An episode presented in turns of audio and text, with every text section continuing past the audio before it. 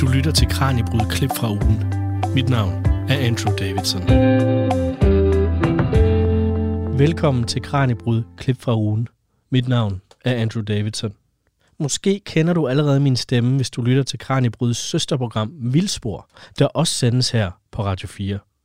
Vildspor handler om Danmarks vilde natur, både fauna og flora, og derfor er det mig en fornøjelse at være gæstevært på denne uges opsamlingsprogram, hvor temaet i høj grad har været dyr. Programmet her, der sendes hver søndag aften, er en opsamling af det allerbedste, som vi har undersøgt i Kraniebrud i løbet af ugen. Og sikke en uge. Mine kollegaer på Kraniebrud har rejst land og rige rundt for at møde store dyr, små dyr, til lands, til vands og i luften. Og det har ikke været helt ufarligt, skal jeg hilse at sige. Men det er naturen jo sådan set heller ikke. Og det gælder bestemt for kirkeuglen, der har været tæt på helt at forsvinde fra Danmark. Men heldigvis har en række organisationer sat gang i et vaskeægte redningsprojekt, så Danmark ikke bliver endnu en art fattigere. Min kollega Kasper Friis er taget til Aalborg Zoo, hvor han blandt andet vises rundt af dyrepasser Marianne Baumann. Og vær lige lidt stille, for uglen Johannes er lidt ingeniørtype. Det går fint, Johannes. Ja, det går fint. Ikke også? Er han bange, Marianne? Ja, han er lidt stresset lige nu. Han bliver lidt forskrækket, når vi sådan er flere samlet på én gang. Det er det, vi arbejder på lige nu, det er at begynde sådan at udsætte ham for at møde nogle flere på én gang. Og nogle gange så er mit indtryk, at hvis vi er to, så stresser det ham også. Jeg ved ikke, om det tilsvarende så stresser ham mere, fordi vi bliver flere. Jeg tror bare, at han sådan forholder sig til, at der er noget, han ikke lige helt er vant til. Og når så han har siddet lidt, så plejer han gerne at begynde at spise igen, og det plejer sådan at indikere over for mig, at nu begynder han at falde til ro og bliver tryg ved omgivelserne. Du har sådan en mavetaske, hvor der er en lille plastikbæger med noget forskelligt kød i, og du har budt ham det et par gange. Han har ikke rigtig ville have det endnu. Nej, det havde jeg egentlig heller ikke rigtig forventet. Det er kyllingekød, små stykker kylling, jeg har klippet ud og lavet. Han får 30 gram kylling, så det er heller ikke ret meget, men han er jo også en lille fyr. Og det skal lige siges, at vi sidder altså herinde i skolestuen ved Aalborg Zoo, og vi er altså fire personer. Der er Marianne Baumann, der er dyrepasser, der er mig, og så sidder Frank Skorp, falconeren der, og Rikke Kruse Nielsen, der er zoolog i Zoo. Så vi er jo altså også lidt flere, end han er vant til. Ja. Og nu sidder han kan dreje sit hoved 360 grader rundt næsten. Ja, det kan han. Ja, han behøver ikke at flytte hele kroppen for sådan ligesom at overskue, hvad der foregår her. Han drejer lige hovedet en omgang. Han prøvede at fortælle mig, at jeg skulle forholde mig i ro eller et eller andet. Det ser ud som om det er Rikke, han lige har fået kig på nu. Han er vant til at være i rummet her, så det giver ham selvfølgelig lidt, at selve rummet her ikke er fremmed for ham. Han er vant til skoletjenesten, og jeg plejer at være sådan rimelig tryg ved at være her. Han er, du har sådan en lederhandske på, Marianne, ja. Han er nærmest mindre end den her lederhandske her, så det er jo ikke nogen stor fugl. Er den fuldvoksen? Ja, han er fuldvoksen nu, ja. Han er lidt over et år nu, så han har fuld størrelse, og jeg har lige vejet ham. Han vejer 135 gram. Er det godt? Det er rigtig fint, ja. Og hvad med hans veninde Hjerdis? Ja. Er det samme størrelse? Hun er en lille smule større end ham. Hun er også lige blevet vejet, og hun vejede 147. Men det er meget normalt for hunderne lige at være en lille smule større end hannerne. Så det er også helt som det skal være. Det er sådan med ugler, når man fodrer på ugler, så holder man hele tiden øje med deres vægt. Vores samspil med hinanden afhænger meget af, om han er sulten, eller om han ikke er sulten. Hvis han har fået for meget at spise i går, og det kan man selvfølgelig godt vælge at lade ham få lidt mere en dag, så ved man bare, at dagen efter, så har han ikke sådan det helt samme behov for at være sammen med mig, som hvis han er sulten. Så du indønder dig hos ham med mad, når han er sulten? Ja, det gør jeg. Men det er jo, helt naturlig adfærd, for det er jo også det samme, der gør sig gældende i naturen, at hvis de sidder et sted og ikke er sultne, så bevæger de sig heller ikke. Så sidder de stille. De flyver ikke bare sådan for sjov. Så man flytter sig, når man skal have noget at æde, og det gælder også for uglerne her hos os. Er det et godt tegn, at han sidder og snakker med? Jeg synes, det virker som om, at det er sådan en lyd, der indikerer over for mig, at han er ikke bange lige nu. Han er ikke i panik i hvert fald. Nej, han er ikke i panik. Og hvis han så havde været frygtelig bange og nærmest panisk, så var han begyndt at forsøge at flyve. Ja, altså for det første vil han selvfølgelig forsøge at flyve væk fra mig. Og hvis der er noget, der sådan lige sådan pludselig stresser dem, så bliver de sådan meget lange, så rejser de sig op sådan og kører rundt med hovedet og forholder sig til, hvad var det, jeg så der?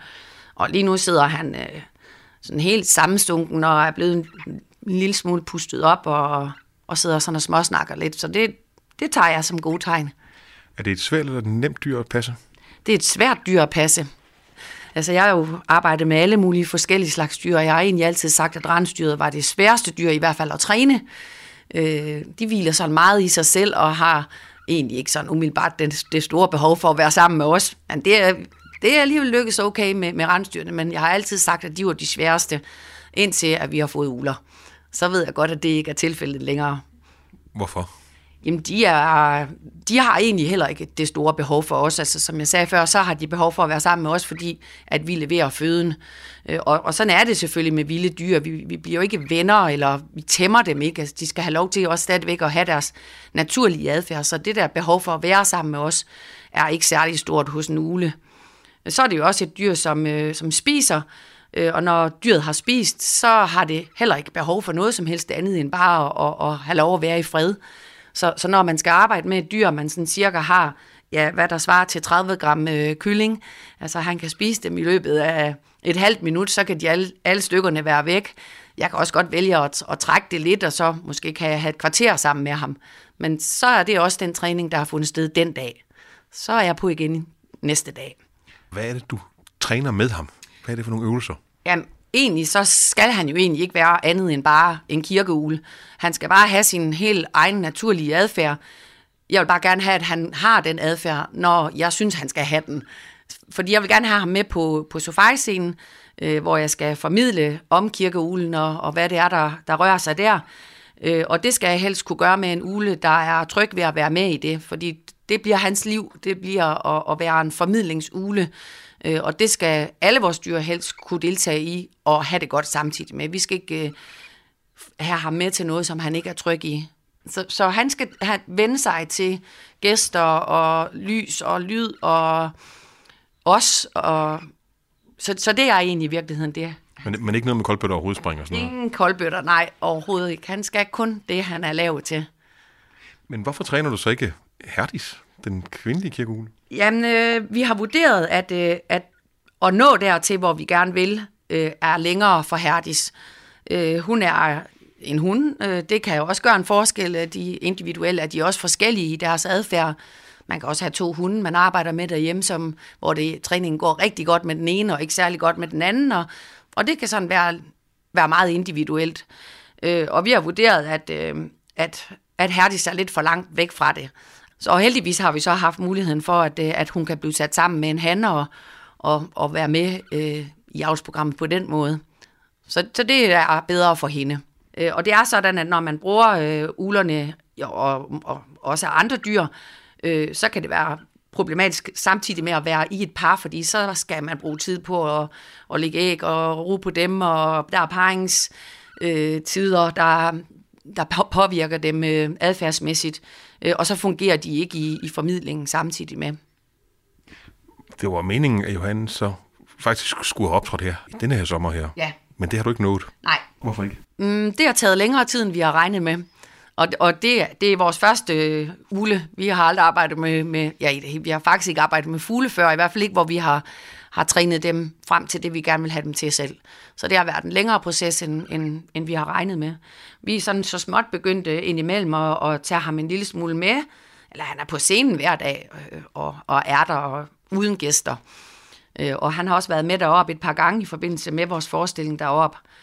Og det er det, vi arbejder os frem imod nu, at han kan godt måske komme med ind i en forestilling, hvor vi lige siger, prøv at se ham der, ham er vi ved at gøre klar til, at han kan være med i vores forestilling. Og så bliver han taget ud igen, så vi stopper altid træningen, mens det går godt. Så han kan måske være derinde i 15 sekunder, og så går vi ud med ham igen. Og før han er helt tryg, og vi er sikre på, at han ikke lider nogen overlast, før kommer han ikke med i forestillingen. Så det er på hans præmisser, det er ham, der bestemmer forløbet. Marianne forsøger at tilbyde ham lidt kyllingekød, Jeg kan se, det der kylling, du tilbyder ham, det er normalt. Det er, jeg nok ikke kan spise på en kylling selv. Det generer ham ikke. Han får det hele. Det eneste, jeg egentlig har klippet af kyllingen, det er fødderne. Og det er egentlig bare for, at jeg ikke kommer til at fodre ham med for meget kylling. Så det her, det passer. Der er både hoved og næb og vinger og fjer og det hele. Alt der med. Når han så er forhåbentlig klar til at deltage i formidlingen næste år, hvad vil han så kunne? Altså, vi sagde jo, det var jo så ikke koldbøller, vel? Så hvad vil han kunne, når han er fuldt udlært? Vi kunne egentlig godt tænke os på scenen sådan, og altså selvfølgelig at vise hans naturlige adfærd, og det kunne for eksempel være en fodersituation. Vi har lige fået lagt kunstig græs på scenen deroppe, sådan at vi sådan kan skabe lidt et naturligt område, og så tænker vi os måske, at vi smider lidt mel om til ham på scenen, og folk kan se, at han flyver ud. Det handler om genudsætning af vilde dyr, så han kommer ud af en transportkast. Vi leger simpelthen, vi sætter ham fri i naturen. Og det første, Johannes han så vil opdage, når han bliver sat ud i naturen, det er, at han skal til at lede efter noget at æde. Så vi vil komme til at se ham springe rundt på scenen og lede efter melormene, som vi har gemt i det kunstige græs deroppe. Og så kan det da godt være, at vi måske sådan lige laver en lille flyvetur med ham.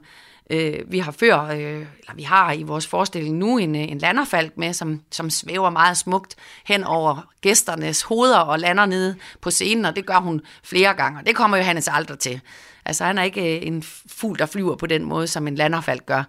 Så, men jeg håber da sådan lige at kan måske sende ham fra den ene dyrepasser til den anden, sådan at det er også sådan mest for, at folk ligesom kan få lov til lige at se ham rigtigt, uden at han bare hopper rundt ned på gulvet. Jeg er nødt til at spørge dig, hvorfor hedder de Johannes og Hjerdis? Jamen, det gør de jo selvfølgelig, fordi at de er kirkeugler, og de er opkaldt efter Johannes Møllehave, som jo er præst, eller var præst, og hans kone hed Hjerdis, så derfor hedder de Johannes og Hjerdis. Den der mikrofon der, den er altså lidt farlig. Men jeg synes faktisk, han klarer det rigtig flot. Du lytter til Kraniebrud Klip fra ugen, det ugenlige program, hvor jeg serverer det bedste af det bedste, toppen af poppen, toppen af fødekæden, fra denne uge for dig. Mit navn er Andrew Davidson, og vi bevæger os nænsomt fra luften, svæver yndefuldt og elegant ned, lander på vandet og dykker ned. Forfriskende. Under vandet kan man møde marsvinet Freja, der med sine 27 år formentlig er klodens ældste af sin art. I sit lange liv har hun deltaget i så mange videnskabelige undersøgelser, at hun også regnes for at være den hval, der har bidraget til mest forskning. Min kollega Kasper Friis har taget turen til Kærteminde, nærmere betegnet Fjord og Bælt, for at besøge Kirstin Anderson Hansen, chef for træning og forskning. Og ikke mindst Freja. Og det er så noget med, at træningen også har betydning i forhold til, at de her dyr deltager i forskellige forskningsforsøg. Lige præcis, fordi når vi vil gerne lære mere om marsvin, vi vil gerne vide, at den adfærd og den forskning, vi laver, er noget, at de er ikke stresset over. Det er noget, at de deltager frivilligt i, og at det er tryg, og den er behagelig for dem. Så den træning, der vi laver, det er, så vi ved, at den data, vi har samlet ind, at vi har et dyr, som er ikke stresset på nogen måde, og er deltager frivilligt til at hjælpe os til at lære mere om dem. Og det kan I mærke, det er frivillige dem her. Altså, de melder sig. Så I spørger dem, er der en frivillig her? Ja, og så kommer de. Men det er også, fordi vi kan ikke presse dem til noget. Ikke? Det er i vandet, vi er på landet. Og så for eksempel, der er to ting i det. Den første er selvfølgelig, at vi skal sørge for, at det er sund og rask. Vi vil gerne sikre, og som vi ved med Freja også, at hun er så gammel på den måde, og de andre marsvin, vi har haft her, at de har levet til en meget længere alder end gennemsnittet. Og det er fordi, at de har været trænet så meget til også være deltager aktiv i deres sundhedsprogram. Så for eksempel Freja, som I så i træning, så hun kan jeg kan bare lige holde hans hæl, og hun bliver bare liggende i vandet, og så kan jeg bare lige tage en blodprøve fra hans hæl, lige mens hun ligger i vandet. Vi skal ikke tage hende ud af vandet, vi skal ikke stresse hende, vi skal ikke presse hende, det skal ikke være flere mennesker omkring hende for at holde hende fast. Og jeg holder hende ikke, så hun er selvfølgelig villig til at svømme væk, hvis der er et eller andet situation, hun er ikke tryg ved. Og med den, så du har et dyr, som tænker, nå okay, det sker ikke noget, jeg ligger bare her. og så jeg får en blodprøve, og så kan vi selvfølgelig overvåge og tjekke det, som vi gør hver anden måned, være sikre på, at alle parametre er, som der skal være. Det her oplysning, som vi får fra deres sundhedsprogram, det er også noget, der er meget relevant til de vilde marsvin. Fordi vi kan ikke tage blodprøve for alle vilde marsvin, og vi kan heller ikke veje alle de vilde marsvin. Men fordi at vi ved, at vores dyr er sund og rask, vi ved, at det er en rigtig tykkelse, vi ved, hvor lang de er, vi ved, hvor gammel de er, så kan vi tage dronebilleder af vores dyr. Og så kan, fordi vi laver også selvfølgelig meget forskning ud i naturen, vi tager dronebilleder af det vilde marsvin, og så kan vi faktisk sammenligne de billeder med vores og dem derude, og vi kan få faktisk en billede af aldersfordeling. Hvor gamle er vores marsvin ude i for eksempel Storebælt? Og så også deres sundhedstilstand. Er de så tyk, som de skal være, når vi rammer december måned, for eksempel? Eller er der for tynd? Og hvis vi begynder at se generelt bestanden er en del tyndere, end de burde være, så kan vi begynde at sige, okay, måske har vi en anden miljøudfordring, der vi skal begynde at tage hensyn til. Men er jeres marsvin ikke luksusmarsvin, fordi I netop fodrer dem? Er det ikke lidt nogle andre marsvin, end dem, der er derude? Jo, det er luksus, fordi de skal ikke selv jære fisken, men det er ikke, fordi de er fede, som sagt. Og dyr, det er ikke bare spiser, bare for at spise. De får deres mæt, og så er det. De spiser, hvad de har behov for. Lidt anderledes for os mennesker, som kan godt være glade til at bare spise, fordi vi elsker mad så meget. Dyrene, de spiser med, at de har behov for, og ikke mere end det. Og det er derfor, I kan bruge dem som reference, og dermed finde ud af, hvordan står det til ude i naturen. Lige præcis. Som vi sagde indledningsvis, så er Freja 27 år og har altså været med i rigtig, rigtig mange videnskabelige publikationer, der er udkommet over 100 videnskabelige publikationer omkring marsvinene fra Fjord og Bælt, og Freja har altså været en af hovedpersonerne i flere af dem. Nu er der altså lige en herre, der gerne vil forbi. Det er dykkeren, der er nede for at rense bassinet og ved at rense de her vinduer, som publikum kan se ind igennem. Dykkeren er på vej nu her, og jeg kan godt se, at marsvinene, de bliver rimelig livlige, når dykkeren begynder at bevæge sig, og boblerne står op fra dykkerens ansigtsmaske, og det er altså noget, der kan sætte lidt gang i marsvinene. Det synes de. Det gør, at i hvert fald er der lidt mindre ro i bassinet, og de bevæger sig lidt livligere.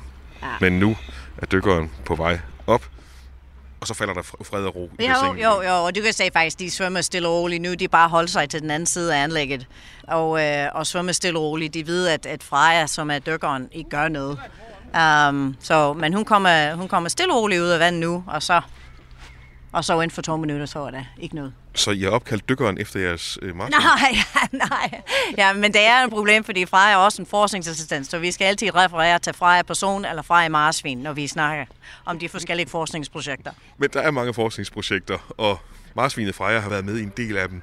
Og nu har vi også talt om det der med, at både marsvin Freja og Eskil og Saga, de to små marsvin, det er bifangst. Og der har de også, kan man sige, en finde med i spillet omkring forskningen med bifangst. Ja, det er faktisk det, der startede et helt projekt tilbage i 97, når Ejgil og Freja var også i bifangst. Og det var fordi, at over 10.000 marsvin om året blev fanget i fiskenet om året i den danske farvand på den tidspunkt. Og det var alt for mange for bestanden til at kunne holde. Så projektet startede virkelig for at prøve at forstå bedre marsvin. Hvordan er deres adfærd? Hvordan er deres biologi? Hvad er det, vi kan lære om det for at måske prøve at hjælpe at reducere det her bifangstproblem? Man kan se, som du ser, vi står lige ved siden af bassin, og du kan kun se dem, når det er lige ved overfladen. Ikke? Fordi, og det kan være rigtig svært. De er det samme farver som vandet. De er en meget små dyr, så de er faktisk en besværlig dyr at forske med ude i feltet. Det er ikke som, at de bor i store flokker. De er meget hurtige, de kan skifte retning. Lige så snart som du ser dem i en retning, så er de på den helt anden retning meget kort tid. Så det er en svær dyr at virkelig forske med ude i naturen på den måde. Så her havde vi mulighed for at lære dyr til at deltage i forskellige projekter, hvor vi kan lære mere om, hvordan også de bruger deres sonar. Hvorfor er det, de ikke ser nettet? Fordi at selvfølgelig alle tandhvaler, som marsvin er, de har en indbygget sonarsystem i deres hoved, som er simpelthen så præcist, at vi kan simpelthen ikke bygge en sonar, som er så præcist som deres. Og en sonar, det er der, hvor de skyder lyd i retning af en eller anden genstand, og lyden reflekteres, og så kan de altså afkode, måske hvad det er, eller hvad afstanden er til det, og alle mulige oplysninger, de får de ud af den her lydzoner. Lige præcis, og det er noget, der hedder også echolocation. Og det er der, hvor de har en speciel organ, der sidder lige på tippen og hovedet, som vi kalder malone. Og den har lidt speciel olie, speciel akustisk komposition i det, som at de kan kaste ud lyd ud af den her organ, og så den får ekkoer tilbage selvfølgelig, når den kaster lyd ud, og de ekkoer, de er modtaget i deres kæbe, nederste kæbe, som går lige op indtil endeører og op indtil til hjernen, hvordan de kan tegne et billede af lige præcis, hvad de siger. Men på trods af, at de har det fantastiske organ og det fantastiske redskab, ja, så kan de altså ikke gennemskue, hvorhen der er fiskenet. Og det er det, der er lidt mystisk, ikke? Og noget af tingene, som vi har fundet ud af her med Freja, er, at den måde, når de bruger deres sonar, så er der faktisk en meget smelt billede. Så den er ikke bred, som man vil forestille. Så når de er daglige er under vand, og de især jager efter en fisk, så de kigger kun lige foran dem. De kigger ude, ikke ude til siden, når de har deres sonar.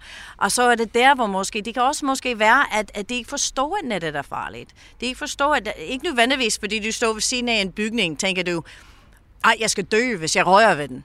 Så det er ikke nødvendigvis især unge marsvin, så vi ved, at det er flest unge marsvin, der dør i nettet i dag, at hvis jeg rører ved den, så bliver jeg fanget i det, og så drukner jeg. Og det er det, vi også prøver at gøre. Så nogle af projekter startede helt tilbage med at sige, måske nogen har hørt, at vi satte de her små alarm på nettet, som hvad vi kalder pinger. Og det var noget også, der startede her for at sige, er der noget, der vil reagere? Kan vi lave en lyd, der måske at marsvin lægger mærke til? En skræmmelyd på nettet. En skræmmelyd på en eller anden måde, hvor de tænker, hvad er det der? Og så måske vælger at svømme den anden vej. Så det var noget projektet, der startede helt her i starten for at se, hvad er der for nogle lyde, der måske virker. Selvfølgelig, vi tager sig ikke larmende lyde, som var skræmmende, fordi det er deres hjem, så de skal selvfølgelig føle tryg. Men noget, at de lige pludselig, vi kan sige, at de måske kiggede og har lidt noget reaktion til, og så kan vi lave det her baseline-forskning her, og så kan vi tage det ud i feltet og se, hvad skærer der i, hvis vi faktisk sætter dem på flere netter. Og det er noget, der har faktisk fungeret rigtig meget. Og der er mange dyr, der ikke nødvendigvis pinger, som vi kalder dem, ikke nødvendigvis fungerer. For eksempel med gråsæler og med spækhuggere og med søløver, der er lidt som vi kalder en aftensmadklokker, der fortæller dem, hvor maden er. Ikke? Gråsæler er genialt at bare ødelægge fiskenet. Hvis de ved, hvor der er en fiskenet, så vil de bare ødelægge det og spise alle fisk. Men marsvin, vi ved, at faktisk pinger fungerer. Så det er en måde, at Freja har virkelig hjulpet det vilde marsvin. Sagde altså Kirstin Anderson Hansen ved Fjord og Bælt i selskab med marsvinet Freja og min kollega Kasper Friis. Du lytter til Radio 4. Vi svinder gevaldigt ind og bliver pludselig en del af en kæmpe hær af artsfæller. Vi skal nemlig på besøg hos bladskærermyren. Nej, det er ikke en Disney-film, du er endt i, men derimod Kraniebrud, der i denne uge er godt og gevaldigt placeret i dyreriget. Bladskærermyren er et fascinerende lille væsen. For udover at de er utrolig stærke og kan danne stier, der er helt op til 60 meter lange, så lever de også symbiotisk med en svamp. De bladstykker, som navnet antyder, de skærer af, nok nærmere bidder, fodrer de svampen med, og til gengæld så producerer svampen proteinsporer, som myrerne kan mæske sig i. Min kollega Emma Holtet er taget til Randers Regnskov for at besøge Brian Rasmussen, næstkommanderende og udstillingschef, og få syn for sagen. Og det, der er så fascinerende, det er, at alle de myrer, der er her nu, og alle de myrer, der vil være i en koloni, som er så stor, som den overhovedet kan være, de er lavet af én dronning. Og den her ene dronning er kun blevet parret én enkelt gang i hendes liv. Og hun lever siden 10-15 år, så i hele hendes liv, der er hun altså kun blevet parret én gang. Og i den ene parring, eller i den ene akt, kan man sige, der skal hun altså have sæd nok til at kunne producere afkom de næste 15 år. Det er jo ret vildt. Nu snakker vi dronningen, og hun er jo i en myrekoloni altid afgørende for koloniens overlevelse.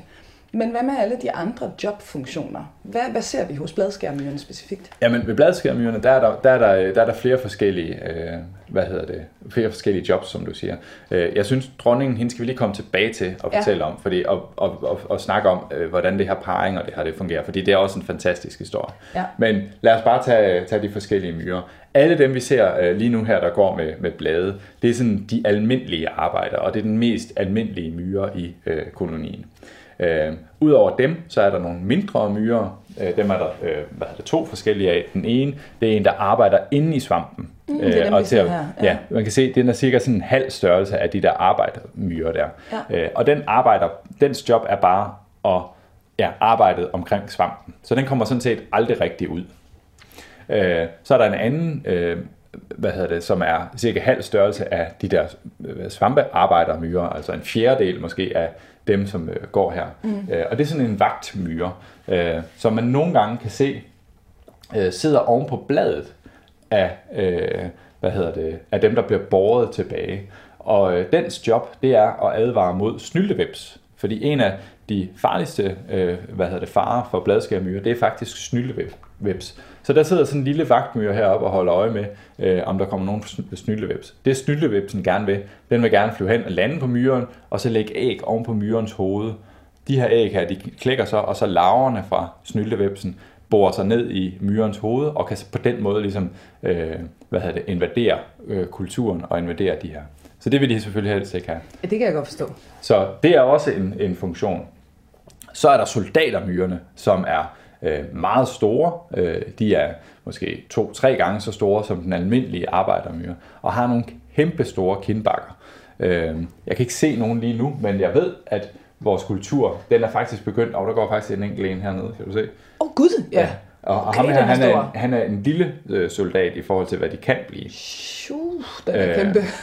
Og soldaterne, det siger jo næsten sig selv, hvad deres formål det er at beskytte kolonien. Så hvis der kommer en indtrængen, hvis vi nu begynder at slå på her, og de begynder at blive bange, så vil de sende signalet ned til kolonien igen, det her duftferomon stof, et andet end det, der fortæller, der er noget godt, men et fare stof, som får alle de andre, eller får højeste beredskab nede i kolonien, og så sender den kolonien, soldaterne ud for at forsvare tropperne. Kæmpestore, de der de er kæmpestore, og som sagt, i takt med, at kolonien bliver større og større, og den har flere ressourcer tilgængelige, så allokerer den flere ressourcer over i at lave større og større soldater, og flere soldater. Lige nu har vi jo kun 3 svampe, som er sådan en lille fodbold, og som sagt, den kan jo blive 50 af de her. Ja. Så vores har ikke uanede ressourcer endnu. Lige nu er den ved at opbygge noget størrelse og noget moment, kan man sige, for at kunne gå længere ud i skoven og hente blade. Og når den først har etableret sig rigtig godt for at kunne få en masse blade ind, jamen så begynder den at producere soldaterne. Soldaterne, det er sådan en ekstra luksus, man kan sige, man får, når man er kommet op i en vis størrelse. Ja. Har I prøvet at blive bidt? Ja, det har jeg, og det mærkes tydeligt. Altså selv bare de her almindelige arbejderbladskærermyrer, det kan man gøre. Specielt hvis de får fat sådan i det lidt tynde hud, så kan man tydeligt mærke det. Men soldatermyrerne, altså de bider bare hul. Okay, der går de simpelthen bare, de skærer bare fingrene op. Der er en myre mere, og det er affaldsmyren. Og affaldsmyren er faktisk, det kan både være den her arbejdermyre, men det kan også være de arbejdermyrer, som er inde i svampen. Når de bliver gamle og er ved at være i den sidste del af deres liv, så bliver de opgraderet eller nedgraderet, det må du selv om, til affaldsmyrer. Og så arbejder de med at gå ud med affaldet. Så er det deres job. Og det er fordi, at på det tidspunkt, affaldsjobbet, det er sådan et lidt beskidt og lidt farligt et. Der er stor chance for, at man bliver syg. Og det er jo dumt at sætte de unge, friske myrer til det. Ja. Det er meget smartere at sætte dem, som formentlig dør inden så længe alligevel, så sætte dem til det og gøre det tunge og beskidte arbejde. Så det er de gamle. Når de så dør, jamen, så bliver de også båret på, på affaldsstationen, og så ligger derude. Puha, okay. Jamen, så, det er lidt anderledes, end vi mennesker. Det er måske ikke den fedeste pensionisttilværelse, hvis jeg skal være helt ærlig. Det er det ikke. Det er ikke noget, man knokler hele sit lange. Ja. Der kan du faktisk se, der sidder en af de små myrer ovenpå på bladet. Der er en lille vagtmyre. Og den er godt nok lille. Ja.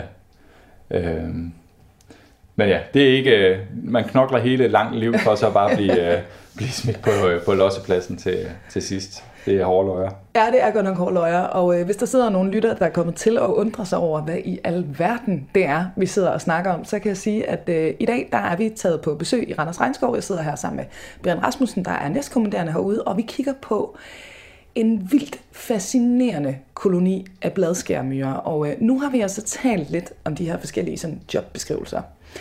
Nu nævnte du det her med den sidste del af livet, når man bliver affaldsmyre. Dronningen sagde, at hun kan leve i de her 10 år måske, eller sådan noget. Ja, 10-15 år. 10-15 år. Hvad med de andre myrer i kolonien, ved man det? De bliver noget kortere. Altså, et langt liv for dem er sådan en 3-4 år måske. Okay. Så de lever markant kortere. De arbejder også konstant. Altså, de er hele tiden i gang. Så de har et hårdt liv. Og jeg tror, for de fleste af dem, så ender de nok i maven på en fugl, eller et eller andet, inden at de når at dø af alderdom. Du lytter til Radio 4. Og nu nævnte vi dronningen, og du sagde, at hende skal vi vende tilbage til, for hun er fascinerende. Hun er jo noget ganske særligt. Ja. Ja. Hun er som sagt hende, der producerer samtlige af de myrer, vi ser her. Samtlige af de myrer, som vi kan se lige nu, det er hunner. Hannerne bliver kun produceret, når kolonien når en vis størrelse, så den har ressourcer til at producere de her hanner her. Okay, ja. Og hannerne, som kalder for droner, de har kun ét formål, og det formål er at parre hunden. Det sker typisk en enkelt eller 2 gange om året, der sker den her parring her. Den sker typisk ved, at der har været meget kraftigt uvejr.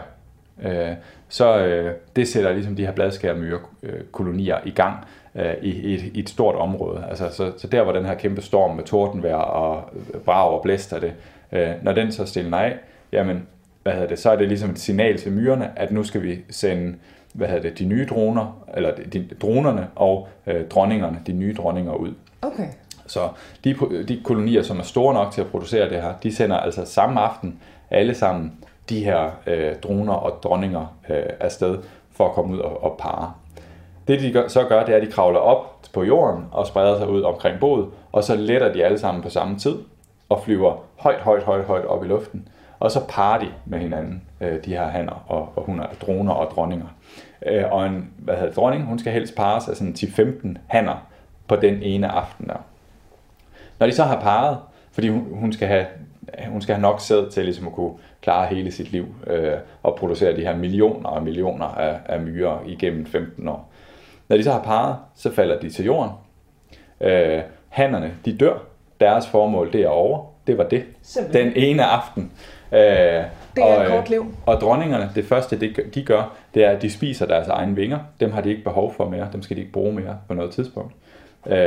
Og så graver de sig ned. Typisk sådan en halv meters penge ned under jorden, og så startede de deres nye koloni der. Og det var altså min kollega Emma Holtet, der har taget den lange, eksotiske tur fra Aarhus til Randers Regnskov for at blive klogere på de små landmænd, bladskærermyrerne. Du lytter til Kraniebrud, klip fra ugen. Mit navn er Andrew Davidson, og jeg vil godt lige bruge et kort øjeblik på at rose mine kollegaer, værterne på Kraniebrud, for at finde på så opfindsomme navne til deres programmer. For det næste klip, du skal høre, kommer fra en udsendelse, der simpelthen hedder Kæmpe skildpadde bider journalist. Og hvis jeg var virkelig fræk, så lod jeg dig hænge på den her cliffhanger, men jeg er ikke sikker på, at jeg bliver inviteret tilbage som vikar så. Derfor. Min kollega Kasper Friis er taget til Odense Zoologisk Have, helt uden at vide, hvilke farer der har ham i vente, for at mødes med direktør Bjarne Clausen og lektor Jakob Kristensen Dalsgaard, Syddansk Universitet. Hvordan kan de høre de her dyr? De har ikke nogen ører. Altså, jeg kan da se, du har nogle fine ører på siden af dit hoved. De har altså ingenting. De er helt nøgne. Mm. Nej, de har ikke nogen. De har ikke noget af det, vi kalder ydre ører. Det er faktisk kun pattedyr, der har det. Skildpadder har, men de har en trummehinde, ligesom vi har. Og de har det vi kalder et mellemøre, altså med knogler, der sidder fast, en knogle, der sidder fast på trommehinden og vibrerer, eller sender lydvibrationerne ind til det indre øre. Altså, og kan lyden komme igennem deres ellers rimelig solide hud? Ja, det kan den godt. De er ikke helt så følsomme, som vi er jo, men der kommer lyd igennem, og der kommer vi kan måle et svar af dem inde fra deres hørelse, deres hørebane. Altså, er der fordele for sådan en dyr ved, at den ikke har et ydre øre? Ja, det kan der godt være. Altså, det ydre øre, det kan hænge fast i forskellige ting, og det er kun rigtig godt, hvis man hører høje frekvenser, ligesom pattedyr gør. Det er ikke en særlig stor fordel for skildpadden, som hører ved ret lave frekvenser og have et ydre øre. Og lige i øjeblikket er der altså en, der er ved at høre ved ret lave frekvenser omme bag ved dig. Den er ved at snuse til dig, Jakob. Jeg tror ikke, den har taget en mundfuld endnu. Din t-shirt er jo grøn, så den ligner en lille smule en bladselleri. Ja. De er meget glade for gult og rødt også. Vi lavede nogle tidligere forsøg, hvor vi havde et forsøgsstativ, der var gult, og det var altså lidt for spændende, så vi var nødt til at dække det til, så at det ikke tiltrak skildpadderne. Men hvorfor er deres hørelse interessant? Jamen, vi er jo biologer, og for biologer, der er dyr jo generelt interessante at få viden om dyr og deres hørelse. De er også interessante fra et udviklingsmæssigt, evolutionsmæssigt synspunkt, fordi skildpadder har udviklet hørelsen uafhængigt, en trommehindeøret uafhængigt af os. Så den sammenligning er interessant. Og så endelig, så kan der jo ske nogle uventede ting, når man undersøger dyrs hørelse. Jeg har undersøgt øglers hørelse, og det endte faktisk med nogle modeller, som vi kunne bruge til at udvikle robotter med. Så man ved aldrig, hvad sådan noget grundforskning kan føre til. Det var ikke det, der var målet i første omgang, at de øgler skulle føre til robotter? Nej, det var overhovedet ikke målet, men vi fandt ud af, at vi kunne beskrive deres hørelse ved en simpel model. Og når man har en simpel model, så kan man jo bruge den til et eller andet, en matematisk model. Og den kunne vi så sætte ind i en computer, som så lavede en temmelig effektiv lydlokalisation. Men de her store landskildpadder, hvor meget ved man altså om deres hørelse, inden I går i gang? Faktisk ingenting. Stort set ingenting. Man ved en del om hørelsen hos, og det er for en stor del vores egen forsøg, om hørelsen hos sumpskildpadder, I ved, de der grønne sumpskildpadder, som man også har som stuedyr. Men de er jo tilpasset til undervandshørelse. Man ved meget, meget lidt om hørelsen hos landskildpadder. Så derfor var det jo en unik mulighed for os at kunne få adgang til de her sjældne og fantastiske dyr i Odense Zoo. Ja, og en af dem er så stadigvæk identificeret. Nu har den rettet, i stedet for at rette fokus mod din grønne t-shirt, så er det min ledning, som jeg tror, jeg flytter en lille smule, så den ikke skal begynde at snuse for meget til den. For den har altså stadigvæk sådan et kæbeparti, hvor man ikke skal stikke fingrene ind. De vil helst genaske i grønne sager, for eksempel græs, men nu hvor vi har den så tæt på, så kan du jo tydeligt se trommehinden her, som den der lille fordybning, der sidder bag ved øjet. Det er øret simpelthen, eller indgangen til øret. Og den sidder sådan en centimeter tilbage. Nu bliver den lidt bange, fordi jeg rykkede min hånd hurtigt over. Lige der, ikke, hvor jeg peger. Så man kan altså godt se, hvor øret er, selvom de ikke har en øreflap, ligesom vi har. Og hvad er det så, I har, om jeg så må sige, udsat dem for? Ja, men det er en lidt en bunden opgave, når man arbejder i en zoo, fordi normalt, når vi arbejder med et dyr og tager dem ind i laboratoriet, så er det meget vigtigt for os, at de ligger stille. Og så vi giver dem en let bedøvelse. De vil vågne op igen af den bedøvelse. Men med sådan nogle kostbare dyr, så tør man ikke bedøve dem, medmindre det er absolut nødvendigt. Så vi var nødt til at have en metode, hvor vi kunne gøre så lidt ved dem som muligt. Så det vi gjorde var at placere nogle elektroder oven på hovedet med noget ledende elektrodegel, og der kunne vi altså registrere de der meget, meget svage signaler fra hørebanen. Det er jo et samme princip, som man bruger, når man skal måle hørelse hos spædbørn. Så sætter man også nogle elektroder oven på hovedet af dem, og så er man i stand til at se, om deres hørelse er normal ved fødslen. Det er vigtigt, fordi hvis de har et høretab, så skal man sætte ind hurtigt med høreapparatbehandling, sådan at de får en normal sprogudvikling. Så teknikken er relativt gennemprøvet hos mennesker? Teknikken er gennemprøvet og forholdsvis velkendt, men der var meget bekendt ikke nogen, der har gjort det på landskildpadder før. Vi har gjort det på sumpskildpadder, men ikke på landskildpadder, og navnlig ikke på fritgående, vågne landskildpadder. Hvordan reagerer de så på de her elektroder? Jamen, Langt de fleste af dem tog det meget, meget pænt at få dem sat på, og det er jo ikke noget, der gør ondt, vel? Men der er selvfølgelig, de bliver lidt mistænksomme, når man begynder at sætte ting på hovedet af dem, forståeligt nok, men langt de fleste af dem vendede sig til det, og nogle få af dem lå ovenikøbet stille, så vi kunne måle på dem, så det lykkedes faktisk. Og vores ven her, den har så... Den bider mig. Ja, den bider faktisk efter din sko. Jeg tror, der er et eller andet med de sko. Øjeblik. Jeg er nødt til at flygte fra en kæmpe skildpadde. Det var min brune sko, som den synes var lækkert, og den bed i dem. Men nu Jakob, han har så et eller andet. Han kan age sig måske til noget fred. Det er jeg ikke helt sikker på. Men det var meget interesseret i de sko her. Det kan godt være, at vi skal... Altså, det er jo ikke hensigtsmæssigt, hvis en planteædende skildpadde begynder at æde et par brune lædersko, jo. Nej, lædersko er nok lidt ufordøjelige for dem, men jeg vil tro, at læderen vil gå lige igennem dem. Ja, det kan være, at vi skal prøve at ændre vores plads. Altså, hvis vi sætter os over på de træstammer herovre, Jakob, så går der nok alligevel et kvarters tid, før den kommer over til os igen. Selvom træstammerne kun er de her 3-4 meter væk. Og nu står den og kigger længselsfuldt efter mine sko. Den savner mig, det kan jeg se. Og den savner i særdeleshed mine sko. Men nu sætter vi os ned her i stedet. Du har fået dig en ven. Jeg sidder og skæver lidt hen over skuldrene, og så ser vi, om ikke det kan lade sig gøre alligevel at få lidt fred og ro her. Men fordelen er, når I er vant til at arbejde, altså i et laboratorium, så er fordelen, at der kan I egentlig, der kan I jo styre dyrene, ligesom jeg har lyst til. Men kan I, altså deres hørelse fungerer den lige så godt, når de ligger og er bedøvet? Men for det meste, altså der er en, hvis vi måler fra hørenerven, altså fra de yderste dele af hørebanen, så er det som regel ikke så påvirket af bedøvelse. Hvis man ville måle fra noget mere centralt, så ville det være et problem, at de var bedøvet. Men jeg synes jo også, det er en interessant ting, et interessant benspænd på en eller anden måde at måle fra ubedøvede dyr, og hvis man kan det, og det er jo det, vi har været interesseret i, hvis man kan det, udvikle en teknik, så har man jo netop mulighed for at gøre noget med nogle dyr, som man ellers ikke har adgang til. Altså de her sjældne og truede dyr og sådan noget, kan man få noget viden ud om, ikke? Og det kunne jo være fantastisk, hvis man får det til at virke rigtig godt. Og når jeg siger det, hvis, så er det, at vi kun har fået ganske få resultater fra de her skildpadder endnu, ikke? Det er på mange måder work in progress. Men der er så også den ting ved de dyr her, at altså selvom de bevæger sig i nogen grad, så bevæger de sig jo enormt langsomt, og det gør de færreste dyr, vel trods alt bevæger sig så langsomt som det her. Ja, men det er også derfor, at vi startede med skildpadder, selvfølgelig. Altså, at det er der, vi har de bedste chancer, så hvis vi kan ligesom optimere systemet på dem, så vil det vil være 10 gange så svært at måle fra en anden type dyr, som er meget mere omkringfarende, end skildpadderne er. Hvorfor noget lyd var det så, at de skulle høre?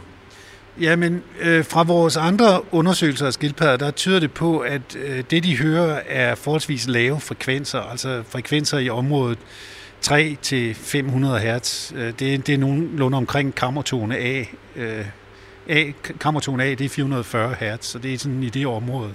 Så det er også i det område, hvor vores hørelse er forholdsvis god. Og det var det frekvensområde, vi kiggede efter, sådan set. Og vi har set respons på lyd også, men ikke rigtig nok til at kunne lave en rigtig høretærskelkurve af dem. Høretærskelkurve, hvor I simpelthen kan følge, hvor meget de kan høre i de forskellige frekvensområder? Ja, lige præcis. Det har vi ikke nok data på endnu, men vi kunne se respons på lyd fra vores målinger. Men lige for at alle kan forstå det, også mig, hvor meget er det, vi kan høre af? Altså det, du siger, vi kan også høre de der 3-500 hertz, men vi kan høre mere end det. Ja, altså vores hørelse er bedst ved 2-4.000 hertz. Det er der, hvor babygrådet ligger cirka. Det er derfor, det går gennem marv og ben. Og så falder den af, afhængig af vores alder. Så nogen som os to, vi hører til en 12-15.000 hertz, og unge mennesker, de hører til 20.000 hertz eller sådan noget cirka. Men hvilke slags kammertoner var det så, I sendte i deres retning? Vi sendte nogle klikagtige lyde, altså sådan noget, der lyder lidt som... Eller sådan, og så prøvede vi med lavfrekvente toner og målte så responset i hørebanen på det. Og hvor meget lyd sender I deres retning? Altså, er det meget kraftigt? Ja, men det var noget kraftigere, end det ville være hos os. Og der, hvor vi kunne se et respons af sådan cirka omkring 60 dB, og der er vi vores hørelse i sammenligning, den vil ligge om, i det her frekvensområde, vil ligge omkring 20 eller sådan noget. Så der skal lidt mere power til, før at de opfanger det. Og dB er en lidt vanskelig størrelse, men vi bruger den altid inden for høreforskel, men det er en logaritmisk enhed. Så den der forskel på 40 dB svarer til, at de er 100 gange mindre følsomme. Ja, kom ikke her og sig, at videnskabsradio er ufarligt. Hvorom alting, så hedder jeg Andrew Davidson, og programmet, du lytter til, hedder Kraniebrud, klip fra ugen. Og i forrige segment, så roste jeg mine kollegaer for deres opfindsomme titler til deres udsendelser. Og det vil jeg sådan set også gerne gøre i denne omgang. For om lidt, der skal du høre et klip fra sidste udsendelse i denne uge, der hedder, og hold nu fast, humboldtpingvinen og den gyldne lort. Ja. Denne gang er den opfindsomme kollega Peter Løde, der er på besøg i Givskud Zoo for blandt andet at høre nærmere om, hvorfor humboldtpingvinens afføring er så meget værd, og hvorfor det egentlig er et problem for dyrets eksistens. Det er jo egentlig fjollet, man skulle tro, at vi mennesker godt kan indsamle lort uden at ødelægge endnu en art. Peter er i selskab med Kim Skalborg Simonsen, biolog og kurator. I dagens Kraniebrud, der er vi taget på pingvinsafari i Givskud Zoo, og det er vi i selskab med Kim Skalborg Simonsen, der er biolog og kurator her i parken. Og vi har lige talt lidt om de her humboldtpingviner, som er de pingviner, de har her i parken, og deres levevis, både her i zooen og i naturen. Og nu skal vi altså til det, der bliver lidt spændende, for nu skal vi altså til at fodre de her pingviner. Vi har en stor spand fyldt med, er det sild? Ja, små sild, som er sådan nogenlunde mundrigtig størrelse, eller næbrigtig størrelse for vores pingviner. Lad os prøve det. Jeg skal lige have nogle handsker på, så jeg lægger lige mikrofonen her hurtigt. Fordel at tage dem der på. Det er dem inderst. Der inderst? Ja. Og det er simpelthen bare sådan nogle almindelige arbejdshandsker? Ja, og dem bruger vi, fordi at, når pingvinerne kommer op og tager fiskene, så en gang imellem, så napper de lige lidt. Og så er det ret nok lige at have en lille smule beskyttelse på hænderne. Og så derudover tager vi et par latexhandsker, og det er simpelthen for, at vores arbejdshandsker ikke skal komme til at lugte alt for meget fisk. Og så en par latexhandsker udenover. Ja.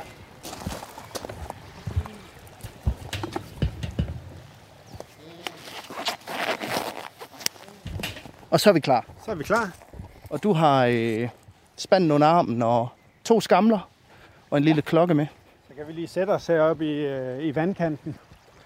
Er der noget, jeg skal være opmærksom på, når vi kommer hen til dem? Nå, nu kommer de sæt på. Ja, du skal sådan set bare sørge for at få fordelt så mange sild som muligt, fordi det er ikke sikkert, at vi får så lang tid. Nu må vi prøve at se.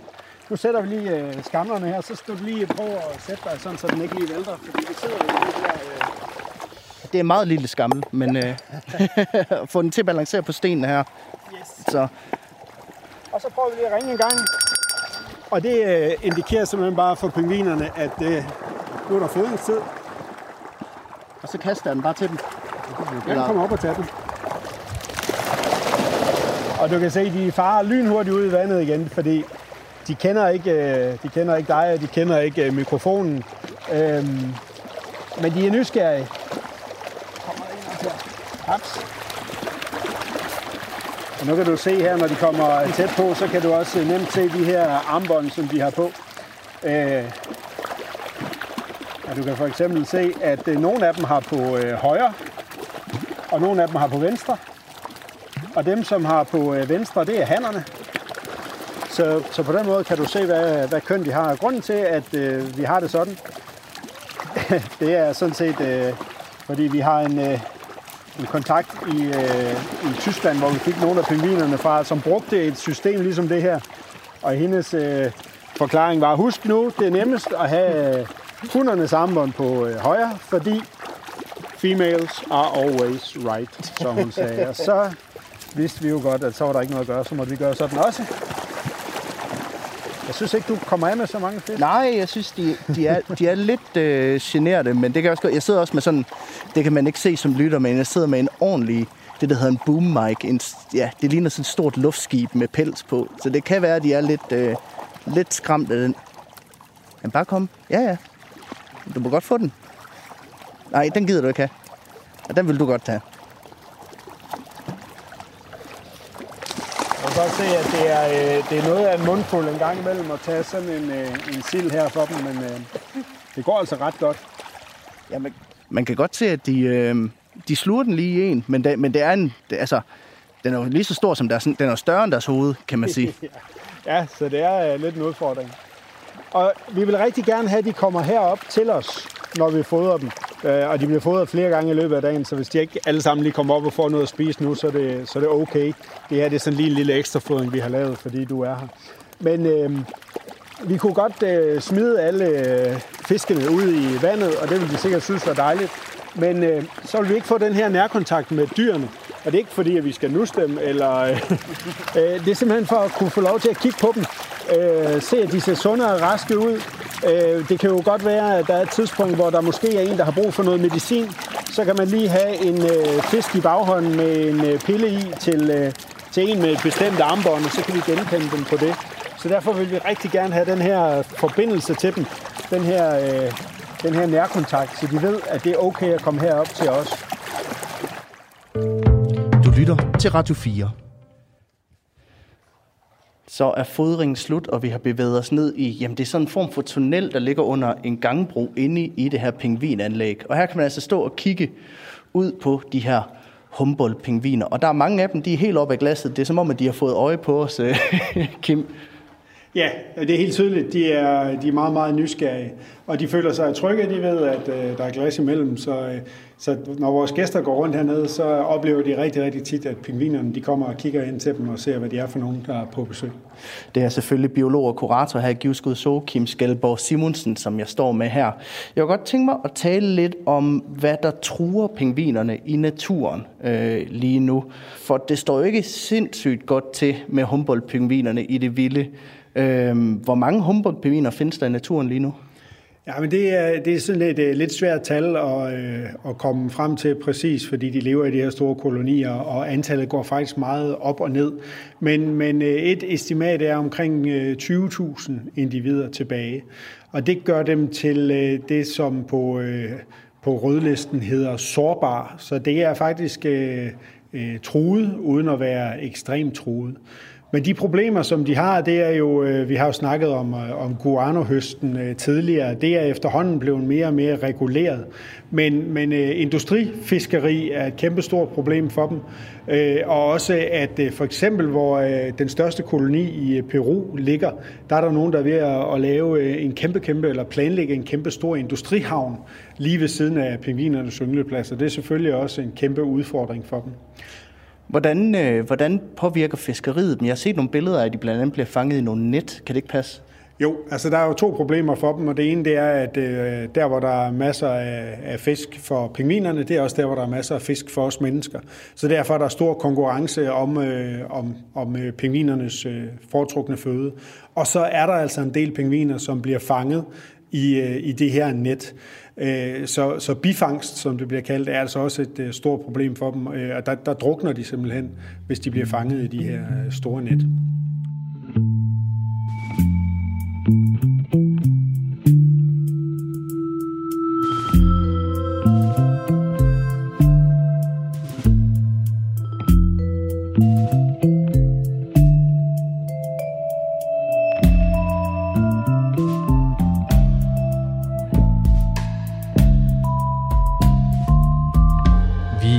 Nået til vejs ende af denne udgave af Kraniebrud Klip fra ugen, der i sandhed har været i dyrenes tegn.